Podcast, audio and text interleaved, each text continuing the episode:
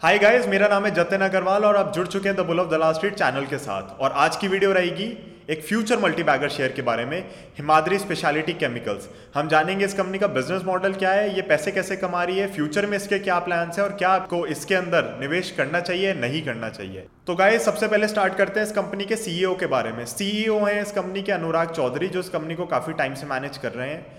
उसके बाद हम देखते हैं इसका करंट मार्केट प्राइस जो चल रहा है, वो अराउंड सेवेंटी रुपीज़ का चल रहा है। ये 60 से 70 की रेंज में कहीं ट्रेड होता रहता है आपको 68, 67 के अराउंड मिल जाता है शेयर नॉर्मली इन दिनों ट्रेड होता हुआ। और इसकी बुक वैल्यू है फोर्टी रुपीज़ के अराउंड की।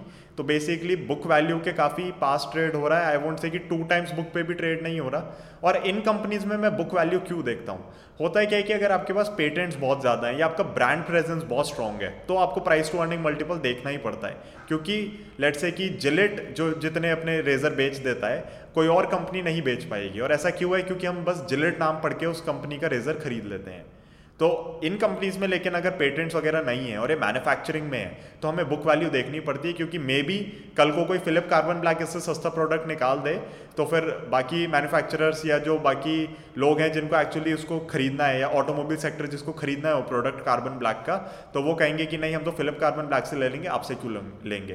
तो इसलिए इन कंपनीज़ की वैल्यूएशन में मैं प्राइस टू बुक मल्टीपल को प्रेफर करता हूँ। मार्केट कैप इस कंपनी की दो हज़ार आठ सौ अस्सी करोड़ के अराउंड चल रही है। और ये कंपनी आपको यकीन नहीं होगा मार्च 2014, 15 और 16 के ईयर में नेगेटिव में अपने मतलब बेसिकली लॉसेस रिपोर्ट कर रही थी नेगेटिव प्रॉफिट रिपोर्ट कर रही थी और उसके बाद इसका टर्न अराउंड हुआ और लास्ट ईयर मार्च 2019 का जो फाइनेंशियल ईयर था उसमें इसने 300 करोड़ से ऊपर के प्रॉफिट रिपोर्ट किए तो गाइज़ ये कंपनी जो मेनली है ये कार्बन ब्लैक के सेगमेंट में काम करती है। ये एडवांस्ड कार्बन मटेरियल्स बनाती है, ये स्पेशलाइज कार्बन प्रोडक्ट्स बनाती है कोल तार पिच बनाती है और ये सारे अब जो प्रोडक्ट देखोगे मेनली ये सब यूज़ होते हैं ऑटोमोबाइल सेक्टर के अंदर। तो ऑटोमोबाइल सेक्टर के अंदर जब स्लो डाउन आया तो ऑब्वियसली इस कंपनी का जो कार्बन ब्लैक का सेगमेंट था, उसको बड़ी मार पड़ी है और उसके स्लो डाउन के चलते आपने देखा होगा Phillips carbon black Goa carbon even Himadri speciality chemicals इन सब की अच्छे से धुलाई हुई है। ये नेफ्थलिन डेरिवेटिव्स और एसएनएफ के सेगमेंट में भी और एसएनएफ के अंदर तो इंडिया की लार्जेस्ट मैन्युफैक्चरर है। ये स्पेशलिटी ऑयल्स पावर जनरेशन थोड़े छोटे छोटे काम इसके और हैं। करोजन प्रोटेक्शन के मटेरियल्स वगैरह बनाती है। तो ये सारा इसका सेगमेंट लेकिन आप देखोगे बिज़नेस का जो मेन है, वो कार्बन ब्लैक का ही है। और कार्बन ब्लैक से रिलेटेड ये काम करती है। इसलिए इसको मैं कहना चाहूँगा कार्बन बेस्ड स्पेशलिटी केमिकल्स की कंपनी क्योंकि आप देखोगे कई सारी स्पेशलिटी केमिकल्स की कंपनीज़ हैं और सब अलग अलग वैल्यूएशंस पे ट्रेड करती हैं। और ये कार्बन ब्लैक के सेगमेंट में, जिसके अंदर Philip carbon black Goa carbon कुछ हद तक रेन इंडस्ट्रीज़ भी मतलब काफ़ी हद तक रेन इंडस्ट्रीज़ भी उसके अंदर काम करती है। तो गाइज़ अब समझ लेते हैं शेयर की इतनी पिटाई क्यों हुई इतना सस्ते वैल्यूएशन पे कहाँ से आ गया। पहले तो बड़ा हाई ट्रेड करता था। तो फ़र्स्ट ऑफ़ ऑल जो था ऑटोमोबाइल का स्लो डाउन ऑटोमोबाइल इंडस्ट्री के अंदर जैसे स्लो डाउन आया, वो इनके मेन क्लाइंट थे, वो इनका मेन मार्केट था। जैसे वो मेन मार्केट में स्लो डाउन आया तो इनके पास ऑब्वियसली स्लो डाउन आना ही आना था। सेकेंड हो जाता है ग्लोबल स्लो डाउन तो ग्लोबल स्लो डाउन भी बाकी सारे सेगमेंट्स को इफ़ेक्ट कर रहा है. इंडिया में भी स्लो डाउन है, आपको पता ही है. मंदी चली रही है और अभी कोरोना वायरस के डर से चाइना में और सेल्स रिड्यूस हो गई हैं तो अभी और डर लग रहा है लोगों को कि स्लो डाउन एग्रीवेट हो जाएगा. आप देखेंगे जैसे मकाओ के जो कैसीनोज वगैरह उनकी तो सेल्स खत्म ही हो गई हैं. पिछले कुछ दिनों से तो उनमें सेल्स आई नहीं रही. जबकि ये चाइनीज़ न्यू ईयर का टाइम है, जब एक्चुअली बिजनेसेस बहुत अच्छी ग्रोथ दिखाते हैं. उसके बाद जो एक और रीज़न था, वो थी स्मॉल और मिड कैप की करेक्शन जो आपकी जैन 2018 में स्टार्ट हुई और लिटरली कुछ टाइम पहले तक चल रही थी। तो करेक्शन जब होती है तो कोई भी शेयर हो, कुछ शेयर ज़्यादा गिरते हैं, कुछ शेयर कम गिरते हैं। बट गिरते सारे ही हैं जब पूरी मार्केट ओवरऑल क्रैश हो रही होती है।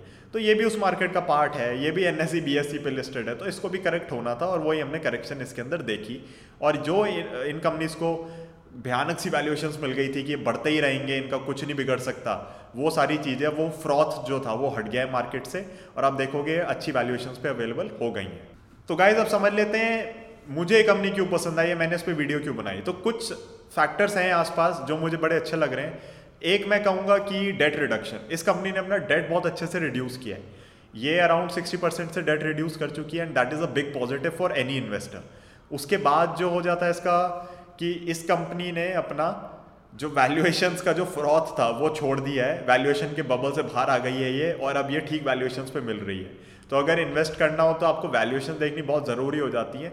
अनटिल एंड अनलेस वो कंपनीज़ बहुत हाई वैल्यू मतलब हाई ग्रोथ दिखा रही हो तो फिर आप थोड़ा ओवर पे कर सकते हैं उन कंपनीज़ के लिए। बट जब तक वो इतनी हाई ग्रोथ नहीं दिखा रही है, और आपको पता है कि ठीक है स्टेबल सा बिज़नेस है कमोडिटी बेस्ड बिज़नेस है तो आपको थोड़ा संभल के ही इन्वेस्ट करना चाहिए, वरना करेक्शन बहुत सिवियर होती हैं। तो एक पॉइंट तो ये हो गया कि इसके अंदर करेक्शन है, उसकी वजह से वैल्यूएशन का फ्रॉथ हट गया और एक पॉइंट इसका ये हो गया कि इसने अपना डेट बड़े अच्छे से रिड्यूस किया।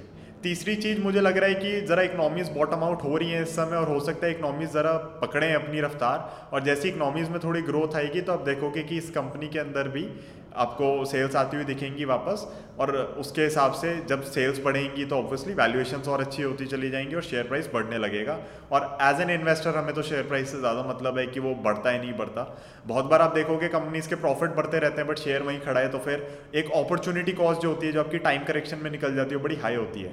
एक रिसेंट एग्ज़ाम्पल मुझे याद आ रहा है आई सात साल पहले शेयर जहाँ था, आज भी वहीं पर है। और अगर किसी ने तब पैसे डाले तो उसने लिटरली डिविडेंड के सिवाय कुछ भी नहीं कमाया है। तो एक बड़ी अपॉर्चुनिटी कॉस्ट होती है ऐसे समय में, अगर आप इन कंपनीज़ के साथ इन्वेस्ट करते हैं और वो शेयर हिलता नहीं है बहुत टाइम तक। एक जो चौथी चीज़ जो मुझे और भी ज़्यादा इसको इंटरेस्टिंग बनाती हुई दिख रही है शेयर को, वो ये है कि ये इलेक्ट्रिक व्हीकल के बैटरीज के सेगमेंट में जा रहा है और उसके अंदर एक कैथोड बनाने की सोच रहा है। तो बेसिकली आप देखो ग्रेफाइट के इलेक्ट्रोड्स वगैरह आते थे तो कैथोड इलेक्ट्रोड ये कुछ बनाना चाह रहा है एनोड्स बनाना चाह रहा है उसके अंदर। मेरे को एग्जैक्टली टेक्निकल टर्म नहीं पता बट ये इलेक्ट्रिक व्हीकल का रॉ मटेरियल है। तो ये उसको बनाना चाह रहा है और उससे क्या होता है, आपकी इलेक्ट्रिसिटी की कंडक्शन वगैरह वो सब बहुत बेटर होती है अंदर और वो कैपेसिटी जो बैटरी की होती है, सबको इम्पैक्ट करता है बड़े अच्छे से। तो ये अगर उस सेगमेंट के अंदर घुसती है कंपनी तो इसके लिए बड़ा पॉजिटिव होगा। बट मेरे को एक नेगेटिव चीज़ क्या लग रही है कि सारी कंपनीज़ अपनी बैटरीज खुद बनाना चाह रही हैं। आप देखोगे टाटा मोटर्स को उसने टाटा केमिकल्स के अंडर बैटरी का डिवीज़न खोल दिया है अपना, कि टाटा केमिकल्स हमारी बैटरीज मैन्युफैक्चर करेगी। अब ऐसा क्यों है? ऐसा इसलिए क्योंकि बैटरीज आपकी अब मेन कॉम्पोनेंट हो गई गाड़ी की। पहले जैसे इंजन होता था अब वो बैटरी हो गई क्योंकि अब बैटरी ही आपका इंजन है। और लिटरली बैटरी ही है सब कुछ क्योंकि आपके जो आगे इंजन जो बोनेट के नीचे चीज़ें होती तो सारी हट गई हैं वहाँ तो डिक्की दे रहे हैं लोग वापस स्टोरेज कैपेसिटी बना दी है। तो बैटरी ही मेन कंपोनेंट है और बैटरी इतने अच्छे से इंटीग्रेटेड होती है गाड़ियों के अं, अंदर अब आजकल कि मैन्युफैक्चरर चाहेगा कि मैं खुद ही बनाऊँ मेरे पास ही प्रोप्राइटरी टेक्नोलॉजी रहे इसकी। और हो सकता है किसी को ज़रा सा एडवांटेज मिल जाए लेट से पचास किलोमीटर एक्स्ट्रा चल रही है उसकी बैटरी तो उसी से उसको बड़ा प्लस पॉइंट मिल जाएगा। तो ये मेरे को एक दिक्कत लगती है कि हो सकता है इससे कोई बैटरीज ना खरीदे बट अगर ये रॉ मटेरियल पे स्टिक करती है अपने आप को रॉ मटेरियल में इसको कस्टमर्स मिल जाते हैं तो again it's a big positive for the company तो गाइज़ हमने बिज़नेस समझ लिया हमने समझ लिया उसमें करेक्शन क्यों आई है? हमने ये भी समझ लिया कि ये स्टॉक मुझे क्यों पसंद आ रहा है इस समय मैंने इस पर वीडियो क्यों बनाई? अब बात आ जाती है कि आप इस, आप इसमें पैसे डालें। आपको इसके अंदर इन्वेस्ट करना चाहिए, नहीं करना चाहिए। सबसे पहली बात, आपको अपनी रिस्क प्रोफाइलिंग करवानी चाहिए। आपको अपना रिस्क पता होना चाहिए, आपको रिस्क एपिटाइट पता होना चाहिए। उसके बाद आपको देखना चाहिए कि आपके पास इस स्टॉक की पोर्टफोलियो में जगह है भी कि नहीं। बहुत बार होता क्या है कि आप लार्ज कैप या स्मॉल कैप या मिड कैप में डिवाइड नहीं करते ढंग से पोर्टफोलियो को, और आप बस अपनी मर्ज़ी की कंपनीज़ खरीदते रहते हैं कि ये भी ठीक है, ये भी ठीक है, ये न्यूज़ देख लिया, जिस पर वीडियो देख ली, और ऐसे एक्चुअली आपका पोर्टफोलियो में पचास साठ कंपनीज़ घुस जाती हैं। एलोकेशन ठीक होता नहीं किसी में भी सेक्टर वाइज एलोकेशन नहीं होता जोग्राफी वाइज एलोकेशन नहीं होता, आपका मैं कहूँगा मार्केट कैप के हिसाब से एलोकेशन नहीं होता क्योंकि बहुत इन्वेस्टर्स हैं। मैं भी बहुत बार नहीं देखता मार्केट कैप कितनी है कंपनी की। बट जब करेक्शन आती है तो आपको पता है जो लास्ट दो साल में करेक्शन देखिए मिड कैप स्मॉल कैप की ही धुलाई हुई है। बड़ी कंपनीज़ और बड़ी होती चली गई क्योंकि उनकी पोजिशन और कंसोलिडेट हो रही है। तो अगर आप मानते हैं कि ये छोटी कंपनी है और अपने सेगमेंट में भी हर जगह पे लीडर नहीं है और इसमें ग्रोथ की काफ़ी पोटेंशियल है तो आप इसको एज अ स्मॉल कैप या मिड कैप कंपनी मान के चलिए। और उस हिसाब से आप देखिए कि आपको इस कंपनी को पोर्टफोलियो में इंक्लूड करना है, नहीं करना। हो सकता है आपके पास फिलिप कार्बन ब्लैक या फिर गोवा कार्बन या रेन इंडस्ट्रीज़ के शेयर्स और आपको लगे ओवरलैपिंग बिज़नेस है तो इसलिए मैं इन्वेस्ट नहीं करना चाह रहा। वो सारी चीज़ें आप अपनी फाइनेंशियल एडवाइजर से समझिए। वैल्यूएशन वाइज मुझे कंपनी पसंद है। मैं इसको ट्रैक कर रहा हूँ लगातार और मैं रेन इंडस्ट्रीज़ को भी लगातार ट्रैक कर रहा हूँ और जो भी कंपनी मुझे बेटर लगेगी, मैं उसमें अपना इन्वेस्टमेंट करूँगा। तो गाइज़ मैंने आपको बता दिया कि मैं क्या करूँगा इस कंपनी के साथ। अब आपको देखना है कि आप लोगों का क्या डिसीज़न है। चैनल के साथ जुड़े रहिए वीडियोस को देखते रहिए। Thank you so much for 350 subscribers और मैं ऐसी वीडियोस और लाता रहूँगा। मैं काफ़ी सारे प्रोजेक्ट्स पे काम कर रहा हूँ। I hope you like these videos I hope you find them useful I see you in the next one thank you